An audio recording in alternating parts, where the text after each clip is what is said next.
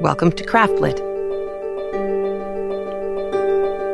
the podcast for crafters who love books. My name is Heather Ordover, and I'm podcasting from my corner of the Sonoran Desert, the Old Pueblo, Tucson, Arizona.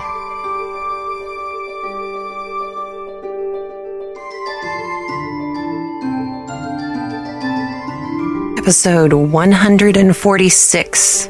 Oi! This episode of Craftlit is brought to you by Knitting Out Loud. Listen while you knit. And Holiday Travel and Craftlit, taking you to London, Bath, and Wales. There are still a few seats available. Please visit the craftlit.com site and learn more by clicking on the holiday travel link in the upper right hand corner. Well, hello. I. Oi. It's, uh, it hurts. So that whole headache thing, it's still going on. And it's really a drag. I've cut out everything. I've cut out caffeine. I've cut out artificial sweeteners. I've cut out sugar. I've cut out everything, and my head still hurts. But in a week, I will be able to see a neurologist. And God willing, and the creeks don't rise, somebody will be able to tell me what to do. I've had lovely, lovely emails from those of you who have survived this kind of headache, though. Um, your numbers are legion. So, you know, at least I have company. And I know that I know that the survival rate is very high for this kind of thing. So that makes me feel better. But um, but yeah, you know, the headache thing's a drag. It makes it really hard to grade papers. That's been very difficult. So, what are you going to do about it, eh?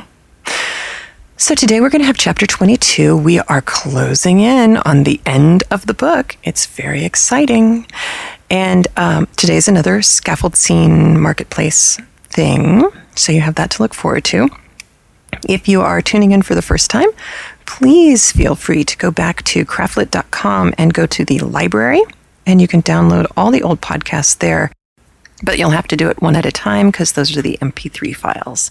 If you want to do it more easily, iTunes or a podcast aggregator with craftlit.libsyn.com slash RSS should get you everything you need.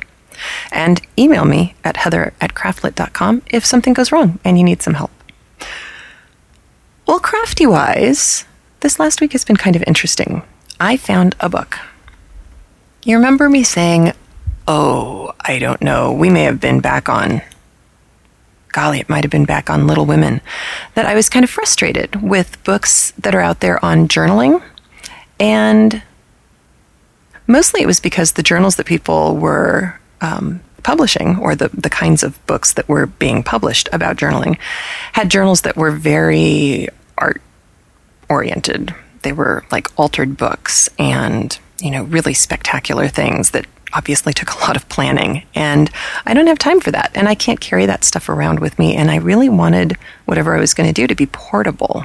Well, if you have experienced the same frustration and really want to get some, you know, interesting ideas on what you could do with journals and maybe some techniques to use, ways to draw attention to certain places that you've been so that you remember more, that kind of thing, take a look. I got this from our library at a book called The Decorated Journal Creating Beautifully Expressive Journal Pages. It's by a woman named Gwen Diehn.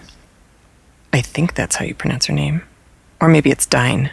It's D I E H N. So, any of my German speakers, you just let me know. She does a wonderful job of taking you kind of step through, step by step through um, the possibilities of what you can do with a journal. Her stuff is very simple and very straightforward and beautiful. She also includes information on how to make your own little portable journals, like, you know, build one to the size and specifications that you actually like. And that to me seemed like a great thing. So, as a consequence, because I have no job except teaching and I'm almost done grading my papers and there's a lot of free time right now. I'm cleaning rooms and reorganizing things, and it's great, except that I need an income. The uh, the thing that I decided to do today was make paper. So I am I'm making paper. I have no idea if it's going to wind up being a journal or not, but the paper is really pretty. All torn up sheets of stuff from the recycling bin. So I'm feeling very, you know, reduce, reuse, recycle today. That's that's a good thing, right? I'm repurposing lots of things. I'm making all my Christmas presents this year. So I'm doing some painting things for family members, but because they're sneaky and sometimes listen, I can't talk too much about that. All they can know is that they're going to get something from the heart, and we'll just leave it at that. And uh, still trying to get the audio from my dad for Flatland. I think Flatland will probably be our next book. Um, Julie Davis and I have been uh, talking today back and forth about some book ideas for Forgotten Classics. If you've never tuned in, uh, take a look at Julie's Forgotten Classics podcast. It is well worth a listen, and she is the bravest woman in the world. She is slogging through, she's almost done with Uncle Tom's Cabin, which is, you know, that's yeoman's service to those of us who listen to audiobooks because it's an important book. It's also a very frustrating book and a very painful book in some ways, but you know, whether apocryphal or not, somebody attributed to Lincoln the statement upon meeting Harriet Beecher Stowe. So this is the little lady who started the Great War. And you know, even if he didn't say it, I really like that quotation. so, yay, whoever made it up, or yay, Lincoln. And yay, Julie, for taking on that mantle. It's, it's good for all of us to have access to the forgotten classics. Not to be forgotten, however, are our September incentive winners. I have a few announcements to make. Drum roll.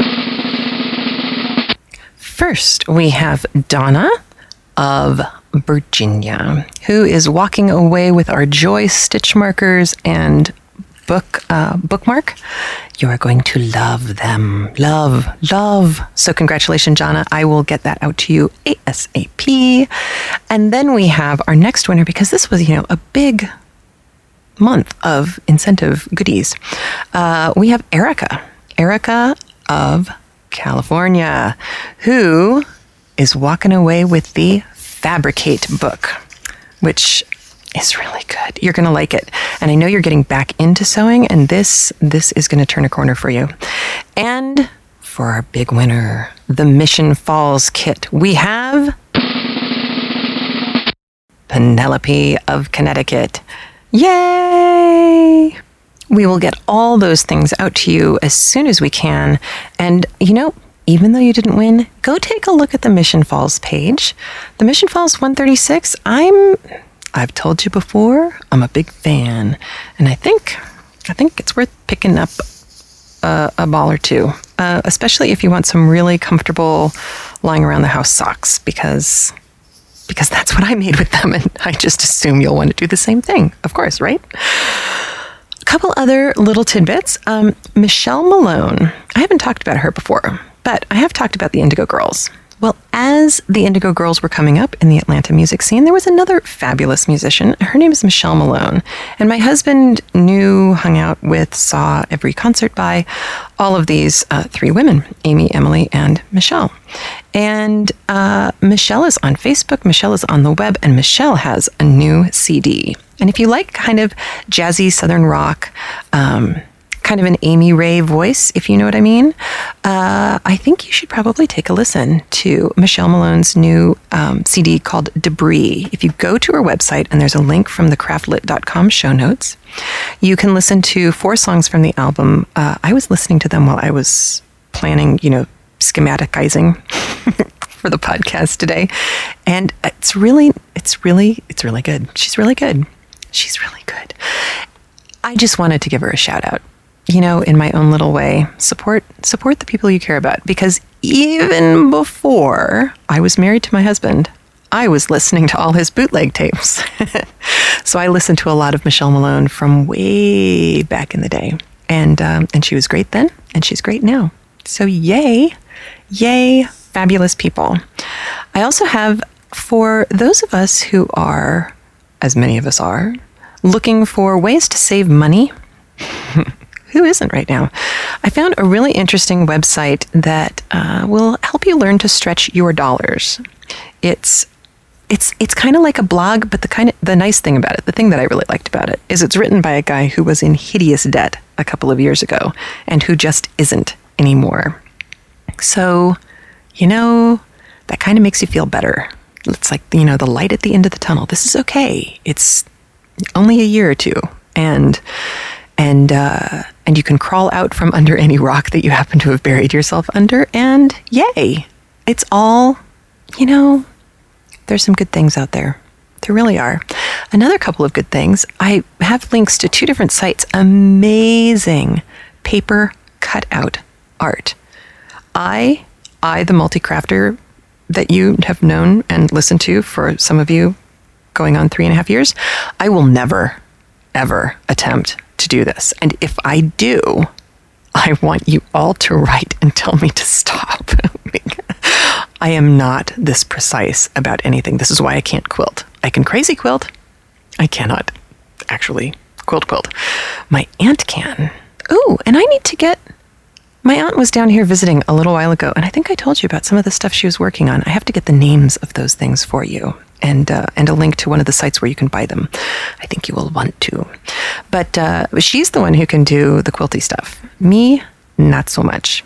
So this this paper cutout art, some of it's just amazing because of the intricate nature. It's like you know, uh, the House of Parliament done in paper, except every column, every window, all of it is cut out.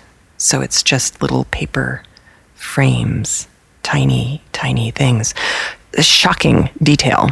And then uh, the other site I found interesting because it was really, um, you know how the first time you knit a Cat Bordhi Mobius scarf or bag or you know fill in the blank Cat Bordhi fill in the blank, you know it makes you look at geometry differently. Well, these paper cutouts make you do that too. They oh, oh, okay, one of them, wonderful. It's a you know a huge piece of butcher paper, tall enough for a six foot person to have their silhouette on, which somebody did, and so you can see the cutout of the body in the paper, but then like Peter Pan's shadow, that cutout was never completely removed, so it's still attached to the feet, and that piece because it is an art exhibition and it's all laid out beautifully, um, falls off the hanging piece of paper with the human cutout. And on the ground, lying there, is not the shadow of the person like Peter Pan, it is a skeleton. All cut from one piece of paper. That's what I'm talking about. Pretty cool, yeah? You need to go look at these websites. And just because a lot of you do not live anywhere, anywhere near the Sonoran Desert, okay, I know three of you do, but for the rest of you, thousands of people who don't live near the Sonoran Desert, there is this wonderful little, it's like 10 minute video that uh, Arizona 4-H did. And it's it's a little extreme video on the Sonoran Desert. It's goofy and some parts of it are very, very silly. But if you have children who have to research anything at all, you know, like come up with their own research project during the school year, this might be kind of an interesting thing for you to have them look at. It's 10 minutes long. It's definitely aimed at young people, younger than me. And they, um, I really, I appreciated the extent to which they give out useful information, not just to people who don't live here, but to people who do live here. Because as people move in, you know, we have people moving in from back east and they don't understand that it's a desert and you can't take a long shower or just let the water run while you brush your teeth or while you're washing dishes or you know whatever. Fill in the blank. You know there's just there's not a whole lot of water so we need to save it. You shouldn't have a sprinkler on your front, there are still businesses that I drive by. One of them was a school, I couldn't believe this, that have sprinklers going at three o'clock in the afternoon. It's like the hottest time of the day. All that water that's spraying in the air is evaporating. It's not it's not really watering your grass. And why do you have grass anyway in the desert? Uh And it's kind of, you know, it's just kind of silly because there are books like Rainwater Harvesting in the Desert. If you really want to have a jungle and you live in the desert, read the book. Conserve the water that lands on your property. You can have fruit trees, you can have all this stuff without a whole heck of a lot of irrigation as long as you're kind of paying attention. So, this little video starts to talk about the flora and the fauna and a little bit about um, the, the biome that we live within. The Sonoran Desert is very unique. There is no other desert on the planet like it. You'll find, you know, the Mojave Desert, yeah, it's kind of unique, but it's scrub brush and tumbleweed. You see that in different places, different versions of that, I think. I'm probably totally lying. And if my dad ever listens to this, he's going to go, oh my God, I taught her nothing. But, you know, the Sahara Desert, this is what you think of when you think desert. You don't think Sonoran unless you watched a lot of Bugs Bunny and Roadrunner cartoons, in which case you saw saguaros, those things with the arms, the big tall cactus. Um, and everybody seems to think, well, that's that's what the desert looks like. Well, no, no, no, no. That's what the Sonoran Desert looks like. Nowhere else will you find those cacti. So there were some really interesting things that they talked about in the video about the beasties and the plants that belong here. That you can xeriscape, which requires very little water instead of landscaping, which the way it's done outside of the desert requires water. Um, but they also talk about invasive plants, which is a real problem here in the Sonoran Desert. The buffelgrass situation here is is not so good, and uh, and they explain it really nicely in the video. So that might be, you know, if you have kids who need to research stuff for I don't know a science fair project, they could do a little research on the Sonoran Desert, and you know they can email me, and I can hook them up with somebody really cool at the university, maybe, if I go suck up to someone and make really nice with the university professors. I can try and do that. But I I just wanted to share those things with you cuz you know, you learn a little bit about the larger world. Not a bad thing. And today, you'll learn a little bit about chapter 22 of the Scarlet Letter. But first, I wanted to give a little thank you to all of the people who went to Kickstarter.com after my announcement last week. And some of you even pledged money. And wow, thank you. Thank you so much for for your help and your support and and for helping me find someone to help the podcast get even better for you. The web link to the Kickstarter page will appear on the show notes if you are interested please visit. You'll see that, you know, for even something as small as two bucks, you get a craftlit sticker. So at least you get something back. So today is chapter 22. And chapter 22 is it's an interesting chapter because it's um, it's very descriptive in the beginning and then it switches focus and becomes kind of Hester's chapter. And Hawthorne is definitely having fun at the beginning of this chapter, kind of chatting up um, Puritan society, and he's not he's not entirely critical, but he does make a couple of interesting points. That even though these people, and I think we talked about this last week, are people who ran from, at least in part, the pomp and circumstance of Elizabethan England, they still know how to put on a show. And clearly, this stuff still matters to them. So, this is the procession. This is when everybody marches in, and poor Hester has to stand there and watch Senior Dimmesdale, who appears different when he's out there in the middle of all this stuff that she thought he didn't buy into. And you can imagine how this would feel.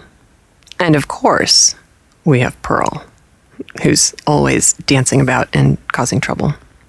But this chapter, I think, for the first time since, uh, well, each scaffold scene deals with this. There's always this uh, tension between the public and the private the, the public world, which we see very clearly with Dimmesdale, a public world that we see very clearly with Hester having to wear this badge on her, and the public world of Chillingworth's face that he puts on for society. Although by this time, a few chapters back, they did mention that people had pretty much stopped loving the Chillingworth thing. So you've got this kind of public environment and these public personas that these people have. And then there's the private world. And right now, you have Hester in public wrestling with her private life. You have Dimmesdale in public wrestling with his private life. And you have Chillingworth, who it seems is doing just fine and, and loving the tension that is going on during, uh, during this scene and, the, in the next chapter. So, actually, um, the other thing to, to listen to, Hawthorne kind of breaks the narrative at a couple places. He starts off the chapter examining Puritan society, which he's done from time to time. And he makes some commentary about that. And later, he's going to drop a bomb about one of the characters, you know, completely out of context. He's just going to, you know, let you in on a little factual information, just kind of file away, makes a person a little more interesting. And um, that's kind of fun. He doesn't always do that. So every once in a while, you get one of those moments, and, and this is one of those chapters. So, yay. I think I'm going to let you listen to the audio now. No, I'm going to withhold it. I'm going to make you want more. No. Uh, this is chapter 22. And we only have chapters 23 and 24 after this. So here we are, heading down that roller coaster quickly toward the end. The Scarlet Letter by Nathaniel Hawthorne. Chapter 22 The Procession. Before Hester Prynne could call together her thoughts and consider what was practical to be done in this new and startling aspect of affairs, the sound of military music was heard approaching along a contiguous street. It denoted the advance of the procession of magistrates and citizens on its way towards the meeting house, where, in compliance with a custom thus early established and ever since observed, the Reverend Mr. Dimmesdale was to deliver an election sermon. Soon the head of the procession showed itself with a slow and stately march, turning a corner and making its way across the marketplace. First came the music. It comprised a variety of instruments, perhaps imperfectly adapted to one another and played with no great skill, but yet attaining the great object for which the harmony of drum and clarion addresses itself to the multitude that of imparting a higher and more heroic air to the scene of life that passes before the eye.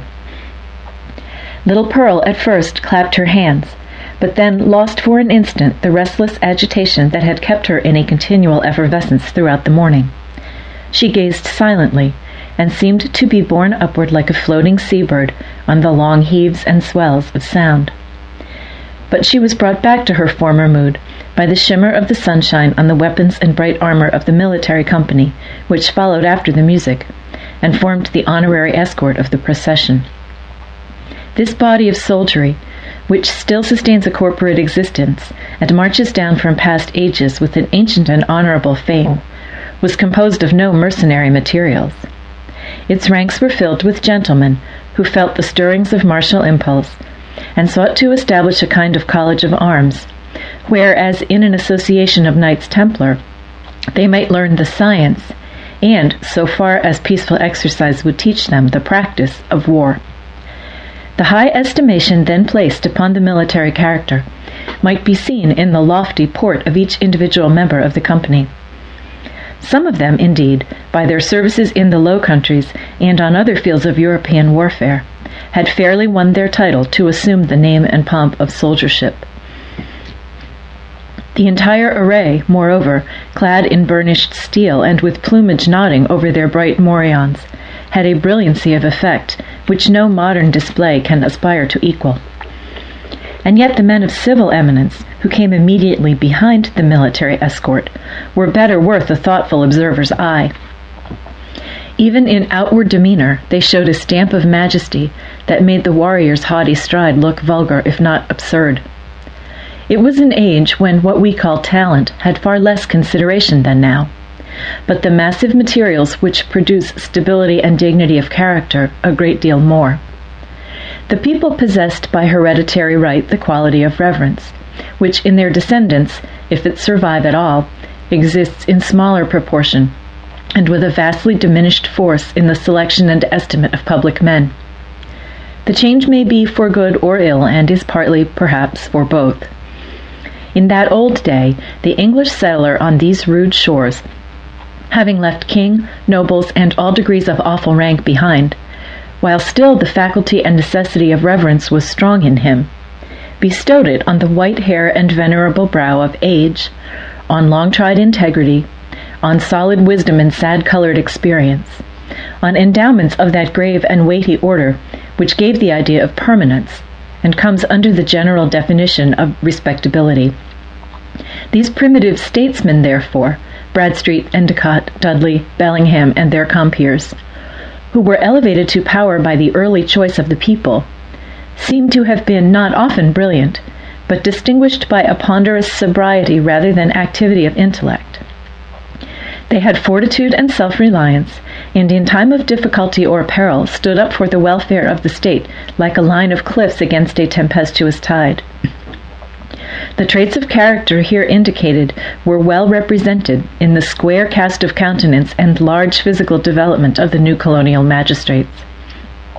So far as the demeanor of natural authority was concerned, the mother country need not have been ashamed to see these foremost men of an actual democracy adopted into the House of Peers or make the Privy Council of the sovereign. Next in order to the magistrates came the young and eminently distinguished divine, from whose lips the religious discourse of the anniversary was expected. His was the profession at that era in which intellectual ability displayed itself far more than in political life. For, leaving a higher motive out of the question, it offered inducements powerful enough in the almost worshipping respect of the community to win the most aspiring ambition into its service. Even political power, as in the case of Increase Mather, was within the grasp of a successful priest. It was the observation of those who beheld him now that never since Mr. Dimmesdale first set his foot on the New England shore had he exhibited such energy as was seen in the gait and air with which he kept his pace in the procession. There was no feebleness of step as at other times. His frame was not bent, nor did his hand rest ominously upon his heart. Yet, if the clergyman were rightly viewed, his strength seemed not of the body. It might be spiritual, and imparted to him by angelical ministrations.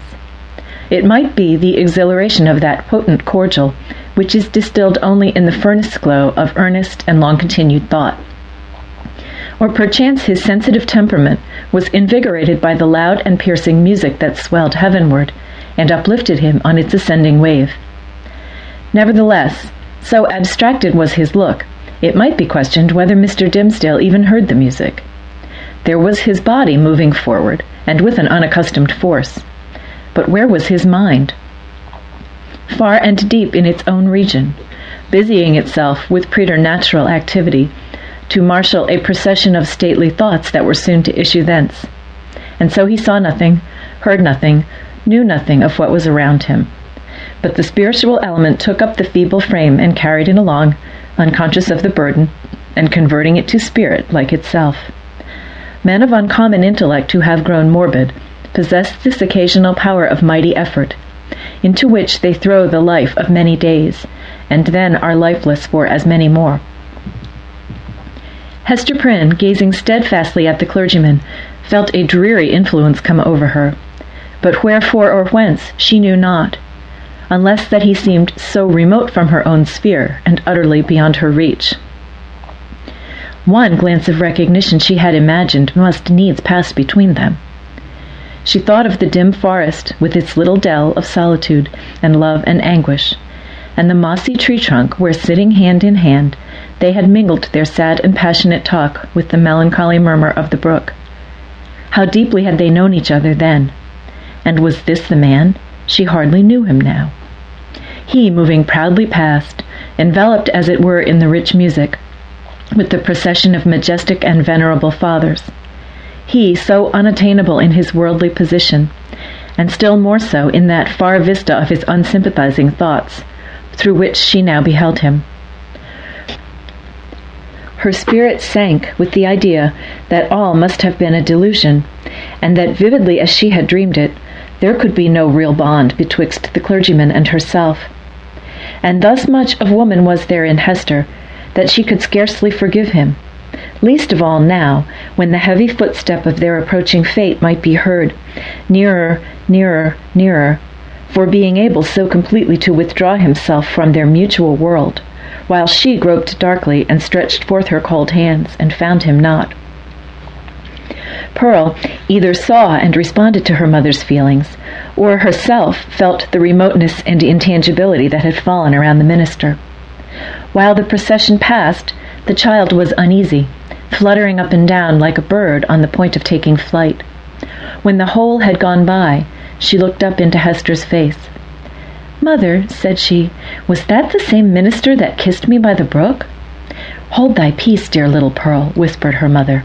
We must not always talk in the marketplace of what happens to us in the forest. I could not be sure that it was he. So strange he looked, continued the child. Else I would have run to him and bid him kiss me now before all the people, even as he did yonder among the dark old trees. What would the minister have said, mother? Would he have clapped his hand over his heart and scowled on me and bid me be gone? What should he say, Pearl? answered Hester, save that it was no time to kiss, and that kisses are not to be given in the marketplace. Well for thee, foolish child, that thou didst not speak to him.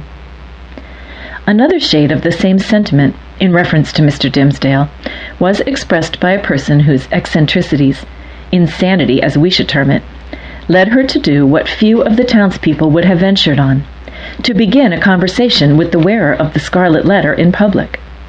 It was Mistress Hibbins, who, arrayed in great magnificence, with a triple ruff, a broidered stomacher, a gown of rich velvet, and a gold headed cane, had come forth to see the procession.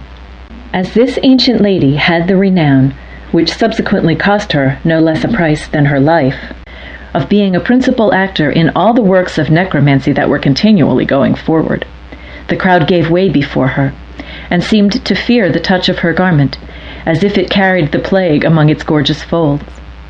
Seen in conjunction with Hester Prynne, kindly as so many now felt toward the latter, the dread inspired by Mistress Hibbins had doubled, and caused a general movement from that part of the marketplace in which the two women stood. Now, what mortal imagination could conceive it? whispered the old lady confidentially to Hester. Yonder divine man, that saint on earth, as the people uphold him to be, and as I must needs say he really looks. Who now, that saw him pass in the procession, would think how little while it is since he went forth out of his study, chewing a Hebrew text of Scripture in his mouth, I warrant, to take an airing in the forest? Aha, we know what that means, Hester Prynne. But truly, forsooth, I find it hard to believe him the same man.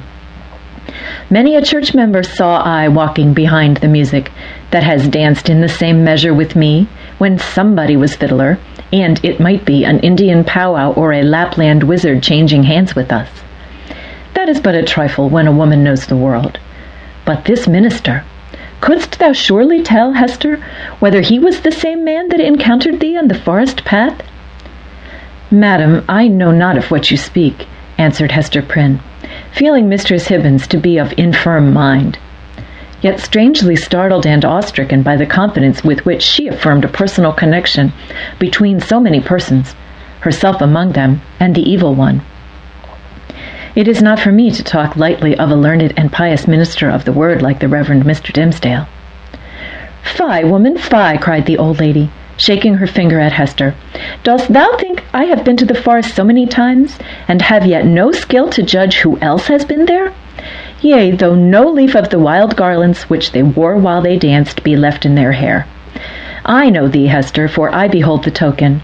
We may all see it in the sunshine, and it glows like a red flame in the dark. Thou wearest it openly, so there need be no question about that. But this minister, let me tell thee in thine ear, when the black man sees one of his own servants signed and sealed, so shy of owning to the bond as is the Reverend Mr. Dimmesdale, he hath a way of ordering matters so that the mark shall be disclosed in open daylight to the eyes of all the world. What is it that the minister seeks to hide with his hand always over his heart? Ha, Hester Prynne? What is it, good Mistress Hibbins? eagerly asked little Pearl. Hast thou seen it? No matter, darling, responded Mistress Hibbins, making Pearl a profound reverence. Thou thyself wilt see it one time or another. They say, child, thou art of the lineage of the Prince of the Air. Wilt thou ride with me some fine night to see thy father? Then thou shalt know wherefore the minister keeps his hand over his heart. Laughing so shrilly that all the marketplace could hear her, the weird old gentlewoman took her departure. By this time, the preliminary prayer had been offered in the meeting house, and the accents of the Reverend Mr. Dimmesdale were heard commencing his discourse. An irresistible feeling kept Hester near the spot. As the sacred edifice was too much thronged to admit another auditor, she took up her position close beside the scaffold of the pillory. It was in sufficient proximity to bring the whole sermon to her ears in the shape of an indistinct but varied murmur and flow of the minister's very peculiar voice.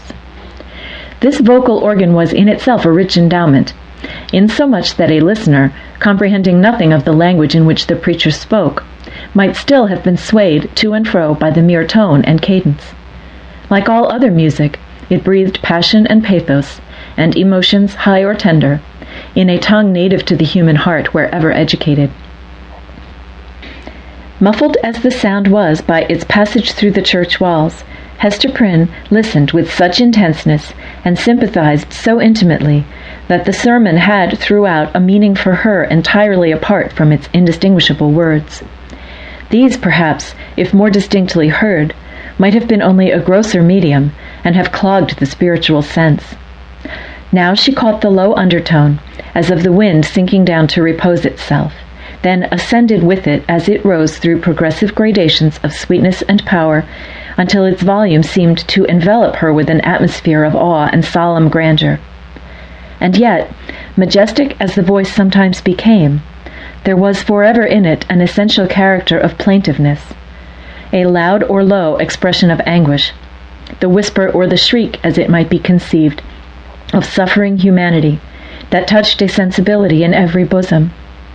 At times, this deep strain of pathos was all that could be heard, and scarcely heard sighing amid a desolate silence.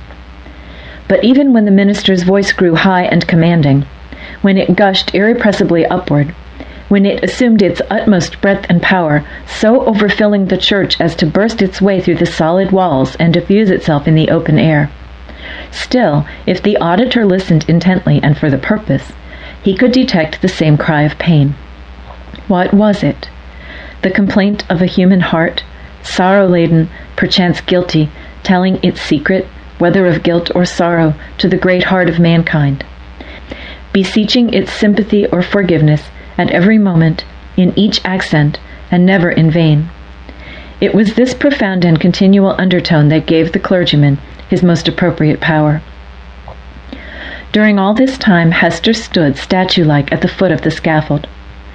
If the minister's voice had not kept her there, there would, nevertheless, have been an inevitable magnetism in that spot, whence she dated the first hour of her life of ignominy. There was a sense within her, too ill defined to be made a thought, but weighing heavily on her mind, that her whole orb of life, both before and after, was connected with this spot as with the one point that gave it unity. Little Pearl, meanwhile, had quitted her mother's side, and was playing at her own will about the marketplace. She made the somber crowd cheerful by her erratic and glistening ray, even as a bird of bright plumage illuminates a whole tree of dusky foliage by darting to and fro, half seen and half concealed amid the twilight of the clustering leaves. She had an undulating, but oftentimes a sharp and irregular movement. It indicated the restless vivacity of her spirit, which today was doubly indefatigable in its tiptoe dance because it was played upon and vibrated with her mother's disquietude. Whenever Pearl saw anything to excite her ever active and wandering curiosity, she flew thitherward, and, as we might say, seized upon that man or thing as her own property, so far as she desired it, but without yielding the minutest degree of control over her motions in requital. The Puritans looked on, and, if they smiled, were none the less inclined to pronounce the child a demon offspring, from the indescribable charm of beauty and eccentricity that shone through her little figure, and sparkled with its activity. She ran and looked the wild Indian in the face, and he grew conscious of a nature wilder than his own. Thence, with native audacity, but still with a reserve as characteristic, she flew into the midst of a group of mariners, the swarthy cheeked wild men of the ocean, as the Indians were of the land. And they gazed wonderingly and admiringly at Pearl, as if a flake of the sea foam had taken the shape of a little maid, and were gifted with a soul of the sea fire that flashes beneath the prow in the night time. One of these seafaring men, the shipmaster indeed who had spoken to Hester Prynne, was so smitten with Pearl's aspect that he attempted to lay hands upon her with purpose to snatch a kiss.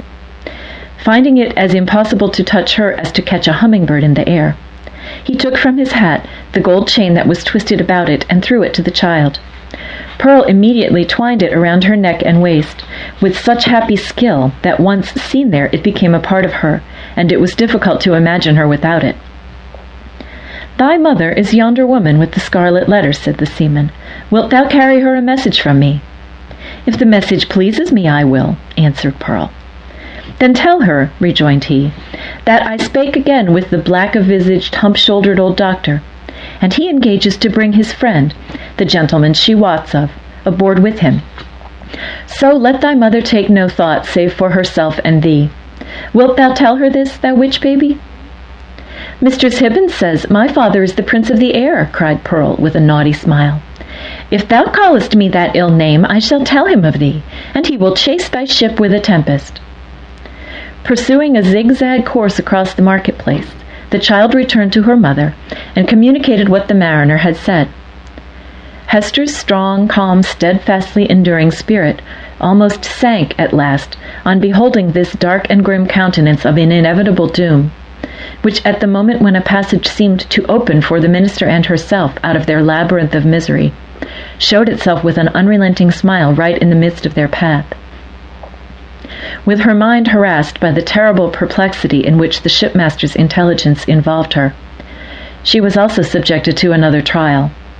There were many people present from the country round about, who had often heard of the Scarlet Letter, and to whom it had been made terrific by a hundred false or exaggerated rumors, but who had never beheld it with their own bodily eyes.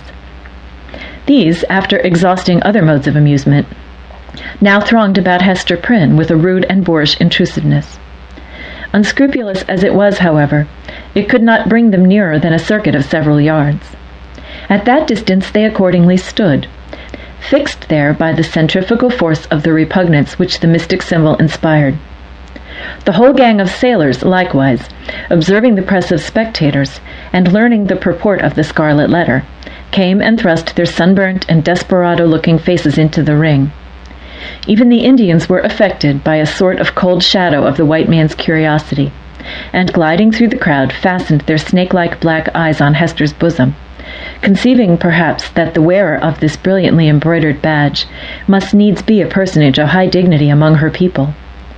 Lastly, the inhabitants of the town, their own interest in this worn out subject languidly reviving itself by sympathy with what they saw others feel, lounged idly to the same quarter, and tormented Hester Prynne perhaps more than all the rest with their cool, well acquainted gaze at her familiar shame. Hester saw and recognized the self-same faces of that group of matrons who had awaited her forthcoming from the prison door seven years ago all save one, the youngest and only compassionate among them, whose burial robe she had since made. At the final hour, when she was so soon to fling aside the burning letter, it had strangely become the center of more remark and excitement, and was thus made to sear her breast more painfully than at any time since the first day she put it on. While Hester stood in that magic circle of ignominy, where the cunning cruelty of her sentence seemed to have fixed her forever, the admirable preacher was looking down from the sacred pulpit upon an audience whose very inmost spirits had yielded to his control. The sainted minister in the church, the woman of the scarlet letter in the marketplace. What imagination would have been irreverent enough to surmise that the same scorching stigma was on them both? End of chapter 22. So, we have no idea what Dimmesdale has said but evidently it was a rousing speech. And you have Hester in her own private hell very, very publicly. So much so that, you know, the sailors are coming to look and the Native Americans are coming to look. And I like the fact that the Native Americans thought that the Scarlet Letter was, you know, of some importance. Of course, it is beautiful and um, bright. And I thought that was kind of cool. And I suppose some people could interpret it like the it was Hawthorne making fun of the Native Americans because oh they you know they didn't even know that the the Scarlet Letter meant this horrible thing. But I kind of I kind of like to think that it's a way of pointing out that if there were justice in this Puritan society that Hester lived in, because of all the good works she's done and how important she has become in the society, which is acknowledged by everyone, um, that that badge would be uh, a badge of honor instead of one of shame and ignominy. Um, but you know, it's yeah, it's so hard to know with these older books exactly what was going on in the minds of the author. The sailor thing was kind of creepy because, you know, they knew why she was wearing it. And so she's to have to go on board with these guys. Creepy. And just that casual disdain from the townspeople, I find so repellent. It's just it's just horrible. And on some level this chapter reminds me, you know, it's like it's like when you really had a crush on a guy for a long time, and then you finally start to get to know him and realize that he really isn't who you thought he was. And that kind of, you know, heartbreak or mourning for something that's never even happened. You know, you got close, but it wasn't meant to be. Um, you, you kind of get that sense with Hester in this chapter that she's looking at Dimmesdale and he's so far away and remote and distant. He's, you know, the unattainable guy. He's captain of the football team or whatever. But it's it's that kind of heartbreak that's so easy to call up even years away from the last time you felt like that. And it's so, so sad. You know, here Dimmesdale's had to hide himself uh, for so long and it's done horrible damage to him. And Hester's had to hide the truth as well for so long, but she's so much stronger. And it's just, it's a very, very sad tale at the end. Except, except maybe for the part about Mistress Hibbins. I am predisposed to be on the side of the witches, having read The Witch of Blackbird Pond when I was a kid. But I. Um, Mistress Hibbins is just not a very nice person. and she's, you know, she's always kind of. What's the Yiddish word? There's a Yiddish word for a mixing spoon. What was it? It's kach, kachleifel, kach. I can't remember what it was, but you know, she's just, she's always in the mix and she's always saying stuff that just kind of. And then Hawthorne comes along and says, Oh, and by the way, she'll be dead soon because she's going to get hung for being a witch in the Salem witch trials just reminding you. And of course, his great, great, great, great, great, great grandfather was one of the hanging judges, so I guess he would know. Hmm? Next week's chapter is really big, and I can't wait. It almost, I almost want to record the whole thing right now, but we don't have time. So you're just going to have to wait. I'm sorry. There it is. I'm just, I'm just like that. I'm just going to hurt you like that. So sorry. But uh, I hope you have a good week, even though Hester's not. And I hope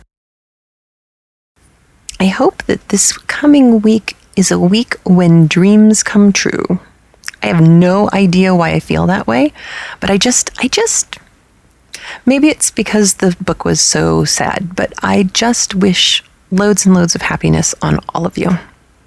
You bring so much joy to me, and I love love being able to correspond with you. And it's a great gig.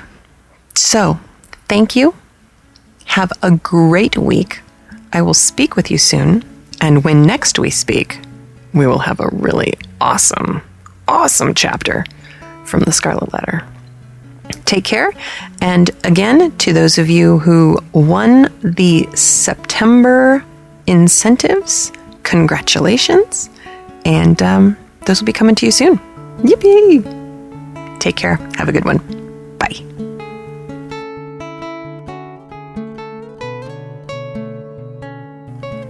Please remember to support the people who support Craftlit.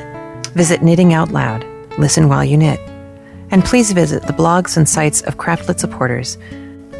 Those links can be found in the sidebar of the show notes. The show notes can be found at craftlit.com or you can subscribe at iTunes. Craftlit is made possible by the generous support of its listeners, and for that, I am truly grateful. And remember, if your hands are too busy to pick up a book, at least you can turn one on.